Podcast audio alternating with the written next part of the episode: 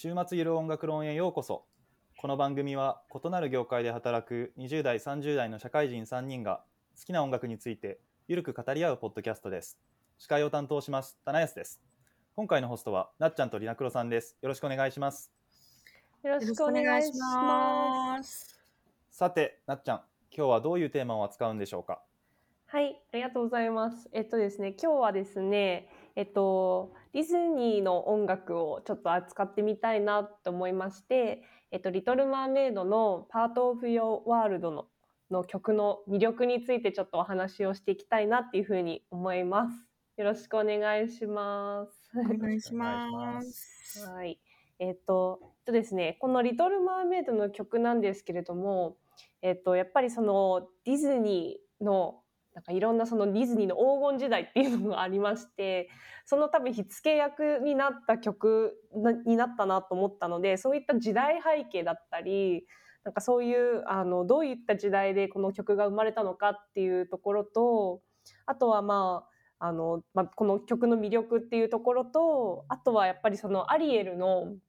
この I want song じゃないですけれども、そのアリエルの気持ちとか葛藤とかをすごくうまく表現した曲だなっていうところが、なんかいいなと思ったので、それについてちょっといろいろとあの語り合っていけばいいなっていうふうに思っております。I want song っていうのは、そのアリエルがどういうことをやりたいかっていうことについて話している曲なんですかね？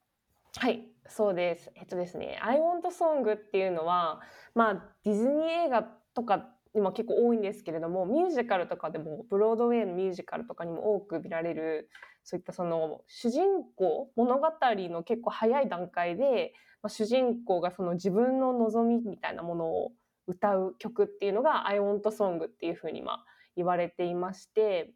で結構そういう I want song っていうのは、まあ、物語がどういうふうな方向性があって、で、その主人公はどういった葛藤だったり、どういったことで悩んでるっていうことがすごく理解するのにはすごく重要な曲であって、で、そういったその主人公がそういう悩みを打ち明けることによって、まあその応援したいなっていう気持ちにさせるっていう、あの、主人公を応援したい、みたいなっていう気持ちになるみたいなところもあるので、そういったところでやっぱりその感情移入しやすい曲になってるのかなっていうふうには思います。なるほど。よくわかりました。うん。はい。えっ、とですね、まず最初に、まあ、Part of Your World っていうのは、えっ、と、ディズニーの、えっ、と、リトル・マーメイドっていう、まあ、映画がありまして、それが1989年に、まあ、上映された初公開がその時代にありまして、で、2008年に、まあ、ディズニー、ディズニーのその舞台版みたいなものが出ました。舞台というかミュージカル？ミュージカルみたいなものが発表されて、で、日本では2013年に、あの、劇団四季が、あの、まあ、でもミュージカルみたいなのをやりまして、さらにすごくその注目が上がったっていうふうにも言われておりまして、で、まあ、話の流れなんですけれども、まあ、その、人魚姫のお話なんですね。で、えっと、海の世界で生まれ育ったアリエル、主人公のアリエルが、まあ、人間の世界に憧れるっていうお話で、その、この Part of Your World っていうのは、もう本当最初の映画の最初に歌われる曲で、えっと、その、なんていうかな。やっぱりあの、そのそ人間の世界に憧れてて、私はこの海の世界から人間の世界に行ってみたいなっていうような曲になっています。アリエルってのはあの人魚の女の子ですよね。そうです、そうです。あの、人魚姫の子ですね。はい。で、えっ、と、まあ、この曲の中に入っていく前に曲の外についてちょっといろいろと語っていきたいなと思うんですけれども、まあ、映画リトル・マーメイドっていうのは、まあ、結構ディズニー音楽語る上ではすごく重要な位置づけになっておりまして、まあ、それはなぜかというと、結構そのディズニー黄金時代といいますか、を結構火付け役になった曲というふうにまあ言われています。で、えっ、と、まあ、ウォルト・ディズニーが、まあ、ディズニー社を作ったっていうふうには言われておりますけれども、まあ、ウォルト・ディズニーがまあ亡くなった1970年代のあたりっていうのは、その全然ヒット作に恵まれなかった時代でもありまして、で、その同じ時期に、あの、映画業界、そしてそのまあアニメーション業界っていうのは全体的にすごく苦戦していました。で、えっと、その、で、その同時期に、あの、まあ、ライバルと言っていいかわからないんですけれども、まあ、ライバルの、まあ、映画「スター・ウォーズ」っていうのが大ヒットをしていて結構そのディズニーディズニー社としてはすごくあの強行収入とかもすごく伸び悩んでいて減っていたっていうふうには言われています。でそんな中あの1989年の、まあ「リトル・マーメイド」以降、まあ、90年代にかけてすごくたくさんのヒット作が、まあ、生まれていきます。でこの10年間2000あ1990年から、まあ、2000年ちょっと前ぐらいまでっていうのが、まあ、ディズニーの黄金時代っていうふうにはあのファンの間では言われています。でそれで結構そのディズニーのあの結構有名な名作が生まれるんですけれどもこの時代に生まれたあの映画っていうのはこの2010年2010年時代とか2000年代2010年代とかの、まあ、実写版とかでリメイクされることがすごく多かったので結構このあのディズニー黄金時代に生まれた作品っていうのは結構名作が多いです。他にはどういう作品があるんですか？そうですね。リトル・マーメイドがまあ火付け役なんで、そこから生まれてるのは、あの、まあ、びあの美女と野獣だったりとか、アラジンとか、ライオンキングとか、あとはポカハンティスとか、ムーランとか。で、えっ、ー、と、で、多分その最後に出てるのが確かそのターザンあたりかなっていうふうに思いますね。うん、めっちゃ豪華。誰もが知る名作ばかりなのでやはりこの時代っていうのはやはりそのディズニーの中でも結構復活ディズニー社のやっぱ復活劇というかされたんだなっていう風な感じです。でこの時代に生まれた曲火付け役ってなったのが、まあ、リトル・マーメイドなんですけれどもリトル・マーメイドがすごく大ヒットしていて、まあ、この第1作版っていうのは、まあ、この時代に生まれていますけれどもその後やはりあの第2番だったりとか出ているのでその続編っていうのも出てるぐらいなのでやはりあの人気があったものなのかなっていうふうには思います。で、えっとまあ、ちょっと冒頭でもお話をさせてもらったんですけれども結構ディズニー映画とかのヒット作品に結構共通しているのがこの、まあ「I want song」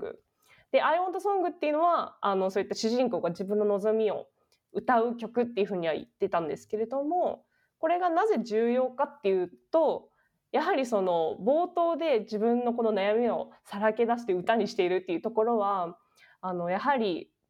なんか感情移入しやすいっていうところがやはり鍵だと思っていてあのそれがやっぱり主人公を応援してみたいっていう気持ちが芽生えるのですごくなんか重要なのかなって思っていてあのやはりヒット曲の中で共通している「I want song」でディズニーだけの中ではすごく多いんですけれども、まあ、すごく有名な「I want song」って言えばあのアナ雪のあの、レティットゴー、ありのままの、レティットゴーっていう曲があると思うんですけれども、あれもすごく、ま、代表的な I want song で、やはりあの自分がそのコンプレックスだと思っていたことを、まあ、ありのままの姿でまあ、受け入れたいっていうことを語るような曲なのでそういった意味ではやはりあのヒット曲の中でやはり共通しているのがそういったこの「I want song」っていうのがすごく重要になってくるのかなっていうふうに思いました。で、えっと、作曲家の、まあ、この「リトル・マーメイド」の「パート・オブ・ヨー・ワールド」の作曲家あのアラン・メンケンっていう、まあ、ディズニーの中でもいろんな曲を手がけている方なんですけれども、まあ、彼が「リトル・マーメイド」の制作に関わっていてもともとはブロードウェイであのいろんな音楽を作って作曲している方だったのでやはりそういったブロードウェイの要素をいろいろ持ち込んできているのかなと思っていてだからやはりそのアラン・ミンキンが手掛ける曲の多くはやはりあの「I want song」がすごく多いのかなっていうふうに思います。そういったブロードウェイのなんですか、ね、遺伝子じゃないですけれどもそういったものがなんか組み込まれてるのはすごく面白いなっていうふうには思います。ちょっと気になるんですけど、この I want song っていうのは、こうディズニー独特の考え方なんですか？それともそのブロードウェイとかから持ち込まれたものなんですかね？あ、もともとはですね、あの、I want song っていうのはブロードウェイがすごく主流だと思っていて、もともと多分ディズニーの曲にはあんまり、なんかあんまり見かけないみたいなものが多かったんですけれども、えっと、やはりそのブロードウェイのあの作曲家とかものをなんか、やはり取り入れることがやはりそういったものが多いっていうことであのそういったものが増えてきたっていう感じだと思いますね。なるほど。じゃあ、このディズニー黄金時代の時期のあたりから積極的に取り入れられるようになった考え方なんですね。そうだと思います。はい。それまでもミュージカルの人がディズニーを手が、ディズニーの音楽を手掛けたりっていうのは結構あったんですか？それともやっぱりアラン・メンケンの起用みたいなのは新しいことだったんです？それどうなんでしょうね。どうなんでしょうね。なんかあのちょっとどういったやっぱそういったあのこの「リトル・マーメイド」の前の曲っていうその以前のものっていうのは全然多分白雪姫だったり、まあ、シンデレラだったりといろいろあるんですけれどもあの中でも全然「まあ、アイ・オント・ソング」っていうのは確かにあったと思うんですね。例えばその白雪姫の、まあ、主人公白雪姫が歌うあのなんですかね「We- I'm Wishing」っていうこのなんですか井戸の前で歌う曲があったと思うんですけれども、あれはあの、まあ、王子様になんか出会いたいなみたいなあの「I'm Wishing」っていうなんか好き素敵な人に素敵な人と出会いたいなっていう曲なんですけれどもあれも一応「I Want Song」なのであのもともとそのディズニーの曲には、まあ、全く存在存在していなかったっていうよりは結構まああったはあったけれどもあのアラン・メンケンがやはりそのディズニーの制作に関わることに加わることによってガッとなんか増えてもうそれがディズニーの曲の DNA みたいな感じになっていったっていうようなイメージだと思います。なるほど。ね、アラン・メンケン、今だと、 Sister Act とかもアラン・メンケン。だから、ディズニー、あれは Sister Act ってディズニーなのか？どうなんだ？なんか、その、ね、いわゆる実写も、実写ミュージカルとかもアラン・メンケンの名前が出てくると、お、期待みたいになるのはすごいよね。そうですねやはり、まあ、アラン・メンケンはすごくディズニーの人っていうイメージが強いと思うんですけれどももともとはブロードウェイで活躍されていた方なのでそうですねだからやはりそういったブロードウェイの要素がすごくディズニー映画にはいろいろいろいろあるんだなっていうふうには感じますね。まあじゃあ逆に言うとなんかこうディズニー映画とかああいう音楽っていうのはこうブロードウェイの延長みたいなところにあるんですかね？やはりそのブロードウェイの要素がすごく多いからこそミュージカル舞台化しやすいのかなって思ったりもしていてあのなんですかねもともとは映像作品で生まれたけれどもやはりその手法が似てるとかあの話の展開が似てるだったりとか、あとはやはり曲ベースで物語が進んでいくっていう点とかはやはりミュージカルに共通するものが多いからこそ舞台化しやすいとかミュージカルにしやすいのかなって思ったりはしますねディズニー作品に関しては。まああのそうですこれも余談なんですけれどもディズニー映画って曲が最初にできてでそこから物語も一緒に作っていくっていう手法がすごく多く取り入れていてそうなんですよね。あの有名な話でいくと「アナ雪」ってもともとあの何ですかね。えっ、と「アナ雪」っていうのはあのエルサ役の子が女王の方ですよね。女王の方がエルサ役ですよね。えっとエルサ役が、まあ、悪役で最初はやっていこうっていう話の流れだったんですけれどもあの「レティット・ゴー」を聞いたディレクターが「いやアナ雪は別に悪役この曲歌う人は絶対悪役じゃないよね」っていうことで話の流れがガラリと変わってあの悪役じゃなくなったっていうような話がエピソードがあって面白い。だからやはりストーリーがまだ定まっていない時に曲が作られてそれでその話の流れもガラリと変わるみたいな原作から全然違うものができるっていうのはディズニー映画の中でも結構多かったりするのでそういった意味ではやはり音楽がすごくディズニー映画の中ではすごく重要視されてるのかなっていうふうには思いますね。なるほど。そっか、そ、それぐらい音楽ありきというか、音楽を大事にする作り方的にもそうなんですね。面白いなそうですねあまり見かけないというかあまり聞かないのでそういった意味ではもうディズニー映画の中のあの音楽っていうものはすごく重要ななんか位置づけなのかなっていうふうには思いますね。で、えっ、とですね、で、その3つ目にお話ししたかったのがね、えっ、と、このアリエルが、まあ、この I Want Song の中で、やはりこの水の世界から海の世界から、まあ、人間の世界に行きたいっていう気持ちがすごく、まあ、強く描かれているような表現されているような曲だなっていうところで、まあ、どういったところがそういう気持ちが表現されてるのかっていうことについてちょっとお話をしていきたいなと思うんですけれどもちょっとあの 歌いながらじゃないですけれども、まあ、その最初の冒頭のイントロ部分っていうのが私が個人的にすごくお気に入りポイントでであのこの最初の冒頭部分なんですけれどもなんかその「ティラララララララダララララララ」っていうごめんなさい。ちょっと下手下手なんですけれども そこの部分っていうのはえっとちょっとリディアンっぽい B フラットのリディアンっていうちょっとそういったあのふわふわしたなんかあのふわふわした夢夢だったりとか不思議だったりふわふわした感じがすごくイメージとしてあってでこの「ダラララララララ」っていうのはすごくなんか波を感じるというかまるで本当海の中にいるような気持ちになんかなるなっていうふうに思っていてでなんかその洗練したなんかすごくちょっと落ち着いた感じので明るい感じなんですけれども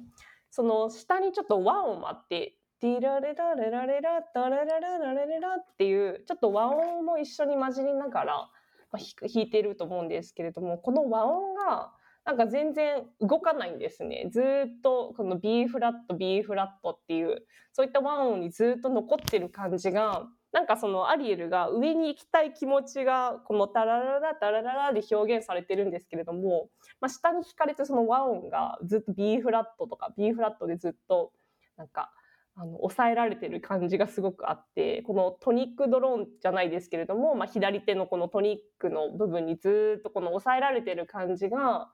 なんかその右手の登っていく感じにすごく対比されてるなと思っていてなんかアリエルがすごく水面から上がって登りたいっていう気持ちを表現しているんですけれどもそれがすごく抑えられてる。行きたいけど行けない。なぜなら私はあの海の世界の人だから行けないみたいな感じでちょっとその葛藤みたいな部分がこのイントロの部分だけですごくうまくあの表現されてるなっっていうふうに思ったんですね。でなおかつその波の感じじゃないですけれども海の波の感じだったり海の世界っていうものがぐっとこのイントロの部分だけでも表現されてるなと思ったのでなんかそういった部分はなんかあのイメージがしやすいというか海の世界にいるイメージがしやすいそしてそのアリエルの葛藤もなんか同時に表現されてるところがもうここのイントロの部分だけでなんか表現されててすごく素敵だなっていうふうにはなんか思いました。イントロ部分ってあの4小節だけの部分ですよね。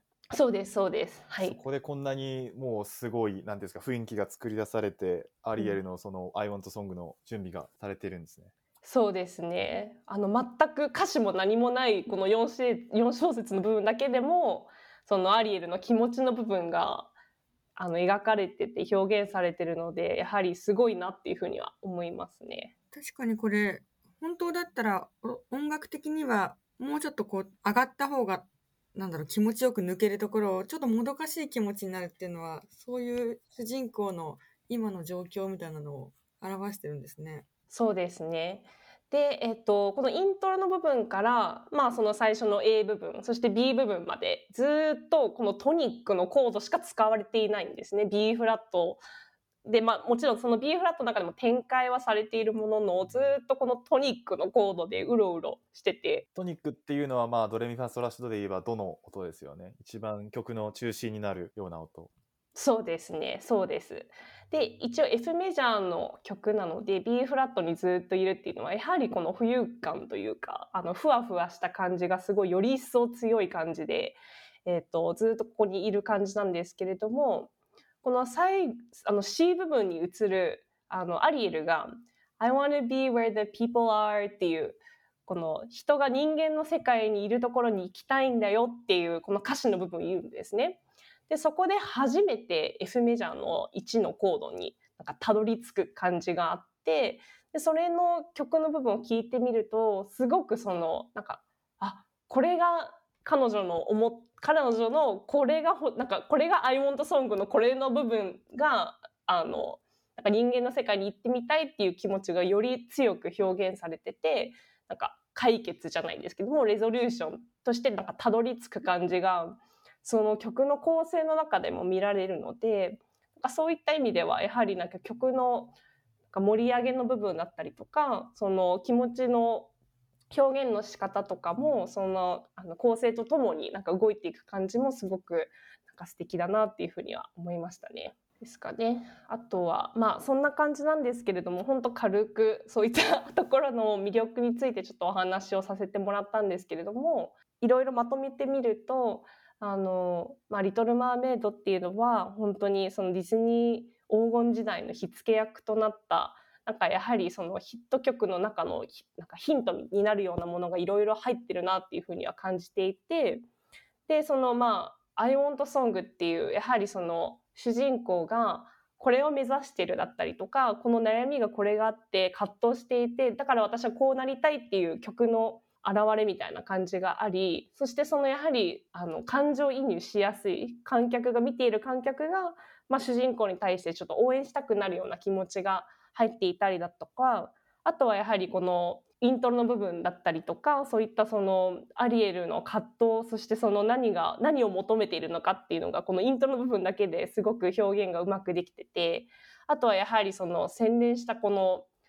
落ち着いた明るさみたいな部分とその海の要素を取り入れることがすごくなんか雰囲気としてすごく上手になんか表現されてるなっていうふうに思いました。なのでその以上で発表終わりたいと思います。ありがとうございます。ありがとうございました。ありがとうございました。いやなんか途中でなっちゃんが、あの軽く紹介するって言った時にあなっちゃんにとってこれぐらい話すのは軽いんだなっていうのが あの伝わってすごい良かったと思います。なっちゃんはすごいディズニーが大好きなので本当に一曲語らせたらもう特にこの曲が大好きみたいなんであ1時間半とか普通に語れる人なんで 今日は面白かったですダイジェスト版ということで。これがダイジェスト版だからね。そうこれがダイジェスト版だったんで 途中で多分あれポッドキャストのリスナーはこれを理解しないんじゃないかなみたいな話題も入ったけどまあでもそこまで含めてこうそう熱意が伝わってきてすごい楽しい回でしたね。ありがとうございます。あの一つ気になったんですけど、うん、なっちゃんはこうディズニーの曲をたくさん聴いてきていわゆるその「I want song」っていう分類がされるような曲にどれに対しても共感するんですかね？それともこのアリエルの「I want song」にとりわけ強い共感を覚えたりするんですか？わあグッドクエスチョンですね。と多分このいろんな「I want song」ディズニーの曲の中の「I want song」っていうのは、うん、多分みんなが一度は悩むようなことだったりとか特にまあ、うん、どうなんだろうな。なんかやっぱりその人間なんか生きててこれこういう共通の悩みみたいなみんなが一度もは悩みをするようなことを結構テーマとして扱うことが多いので例えばその「アナ雪」の例でいくとやはり自分が持っているなんかコンプレックスだったりそれを克服したいっていう気持ちだったりとかあとは、まあ、憧れの場所にちょっと行ってみたいって、まあ、リトル・マーメイドの例でいくとやっぱり憧れの場所に行ってみたいけど自分はここの世界になんかいるみたいなそういったなんか自分がその、まあ、状況は違うとはいえなんか少しちょっと共感できるようなことって多分あると思うんですよね。だから別にそのこのアリエルの曲に対してここの「I want song」に一番なんか深い、ね、思い入れがあるっていうよりは多分どの作品にもなんかいろんな悩みがあってそれがどういうふうにその主人公が克服していくのかっていうその強さだったりとかそういうものに対して自分は多分その勇気づけられる部分があって好きなのかなっていうふうには思いますね。あとなんか聞いてて思ったのはなっちゃんはやっぱりそのやっぱ絶対音感を持ってるせいかこう一つの音みたいなやつを聞いた時にすごいそれを強く解釈するんだなっていうのがなんか分かった気がします。そのイントロのそのコードの流れだけであのその主人公の気持ちが表現されているっていうものを感じたりしていたのでもしかしたらその他の「アイ・ワント・ソング」で使われているような音楽的表現よりかこっちのそういうこの曲で使われてる表現の方が特に心を奪われたみたいなところがあるのかなっていうのを聞いてて思ったりしました。うんどうなんでしょうね。そうかもしれないですね。多分深いなんか 深く読み取る癖みたいななんか普通の音としてなんか聞き取れない感じもあるので、多分そういった意味では多分うん、なんか分析したがるなんか癖みたいなものがあるかもしれないですね。そうですね。なっちゃんはなんかあの高校の時にバカロレアの家庭で音楽を取っていたっていう話で何でしたっけ？あの IB ミュージック。確か期末試験が、はい。そうですね。なんか期末試験がなんか4時間のあの曲の解釈っていう恐ろしいあの難易度の授業だったって聞いたんですけど。そうですね。アナリーゼっていうものなんですけれども、まあ、その試験にはなんか CD プレイヤーみたいな、まあ当時はね、CD プレイヤーみたいなのがあって、CD プレイヤーの中に多分曲が4から5曲ぐらい入っていて、で、その4から5曲は、まあ、名前も何も知らされていなくて、もう聞いただけで、まあ、この曲はどの時代のもので、えっ、と、どういったところが特徴的で、で、まあ、クラシックのものだったりとか、ちょっと有名なものだった場合は、やっぱりその作曲家の名前を書いて、それはなぜなのかっていうようなレポートをずっと4、5時間ぐらいかけて、あの、するものなんですけれども、今は、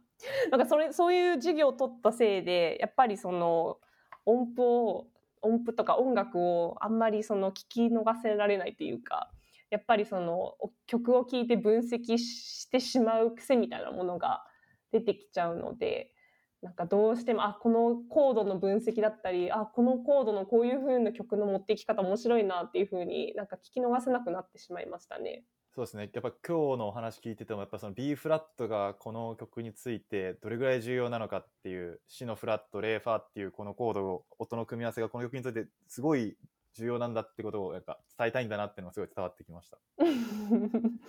そうですね。はい。なんかさっき黄金時代、なんかディズニーの話に戻っちゃうと、さっき黄金時代って教えてくれて、その後は、そのディズニーミュージカル音楽みたいなのはどういう進化を遂げたとかってもしあれば教えてもらってもいいですか？あとおすすめの曲とか。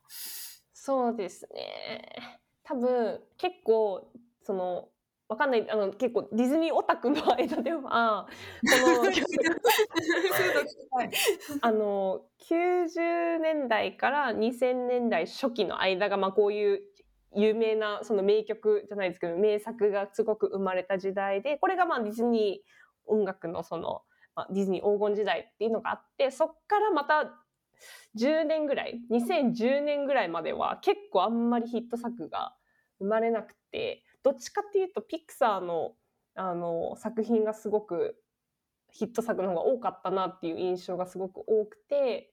で、えっと、2000確かねいつだったかな？2013年でしたっけ「アナ雪」っていうのは「アナ雪」とかがまたガッと売れてそこからあのまたいろんな作品が生まれたのでなんか結構10年ごとになんか豊作が多い時代とでそうではない時期とでまたその次の10年はなんかすごくヒット作が多いっていうようなイメージとしてはあるんですけれどもこれ結構偏見があるかもしれないのでだなんか怒られそうなんですけれども なんかそんなイメージですかね。えーとまあ「アナ雪」がやっぱりうーんまあ誰もが知ってる「アナ雪」なんですけれどもあれの「レディット・ゴー」の曲は、まあまあ、多分別の回で多分いろいろと話をしていった方がいいかもしれないんですけれどもあの曲はすごく魅力がすごく多い曲だなっていうふうには思いますね。でもなっちゃんのこうファイストチョイスとしてはこう「パート・オブ・ヨー・ワールド」アリエルの曲なんだね「レッド・イット・ゴー」よりは。そうあでも全部好きですけどね もう美女美女と野獣も好きだしアラジンの「ホールニューワールド」も好きだし、ね「ライオンキング」も全部好きだしなんかどの作品もどの曲も本当好きなので本当これっていうのがないんですけれども今回「リトル・マーメイド」選んだ理由はやはりこのやっぱりそのずっと長年ねあのディズニーがちょっと落ち込んでいた時期のそれをなんか覆したじゃないですけどその流れを変えたっていう意味でやはりその「リトル・マーメイド」っていうのは、まあ、ディズニー音楽のなんかヒット作のヒントになるものがすごく多いのかなっていうところで今回は「リトル・マーメイド」の曲をなんか選曲しさせてもらったんですけれどもすごいですねもうなんか選ぶ基準がなんか個人的な好みではなくなんかこうなんかそのディズニー史を踏まえた上で歴史的意義を持ったのはこの曲だっていうそういう選び方なんですね。そうそうですね。アンバサダーになってるもんね。もうね面白いよね。私はなんかミュージカルがもともと好きで、ミュージカルをざーっと見てる中で、あ、これもディズニーなんだ、これもディズニーなんだっていう入り方をしたので、なんか、その、あんまりこの他のミュージカルとディズニーの音楽の違いみたいなのが、かえって分かってなくて、ディズニー誌としてこうやって聞くとまたそれはそれですごく面白いなっていう気がしました。そうですね。うん。あとやっぱりディズニーのミュージカルで、やっぱ歌い方が、いわゆるミュージカルのように朗々と歌ったり、まあそれこそオペラの流れみたいに朗々と歌うっていうよりは、ちょっとやっぱりアニメ的なカリカチュアされてるところが、それはそれでキャッチーですごくいいなと思う。特に今回のリトル・マーメイドなんてまさにそういう歌い方だなっていう感じがしますね。カリカチュアされてるってのはどういう？なんだろう、まあ、これも偏見だけれども、あのーすごくか、レディゴーなんか、レディゴーとかは、あの本当に内面から歌い上げるっていう感じだし、どちらかというとすごい楽しい曲っていうのは、なんかこう、すべてを朗々と歌い上げるんじゃなくて、もっと、あの、この曲はこういう曲、で、それはこういうキャラクターによる曲っていう、なんかちょっとキャラクターソング的な味付けがすごく強いんだなっていう、まあ、これもちょっとあくまで印象なんだけど、なんだろうな。うん、でも分かります。でもアリエルの歌い方ってすごく特徴的だなって思ってて性格がすごい彼女の個性だったりなんかちょっと冒険心みたいなのが声からにじみ出てるところがやはりこの曲の魅力の一つだとも思っていてね、そでそれがうまくねあのなんだろううまく説明ができないけれども歌い方っていうのはすごく確かに重要だなっていうふうには思います。あとアニメーションっていうこともあってなんか映像でねあのうまくマッチしてる曲がうまく映像とマッチしているところっていうのもなんかすごくなんかこの曲の中ではすごい好きなところでこのアリエルがこの自分のあの自分の部屋じゃないですけれども海の中でいろんな人間のなんか人間界で落ちてきたものみたいなのを拾ってきて自分のコレクションみたいなものがあるところで歌う曲なんですね。でなんか人間界で落ちてきたこのフォークみたいなものを使って自分の髪の毛をこの研ぐシーンがあったりとかなんかこういうものが落ちてんだよとかああいうものが落ちてみてなんか行ってみたい行ってみたいっていう曲とかなんかその映像とマッチしてるところっていうのがより一層ああ人間界にすごい憧れてんだなこの子みたいなっていうものがすごく伝わりますよね。伝わるかな？わかんないけど。なんかこのアリエルってやっぱりセクシーかキュートかっていうと本当キュート100%みたいなそういうのが全部声からも出てるしあとコロコロなんかリズムがすごくコロコロコロコロ変わっていくリズムをすごく的確に捉えて歌い上げていてなんかその辺がそのアリエルらしさっていうのをこう細やかに細やかに形作ってるんだなって感じがしますよね。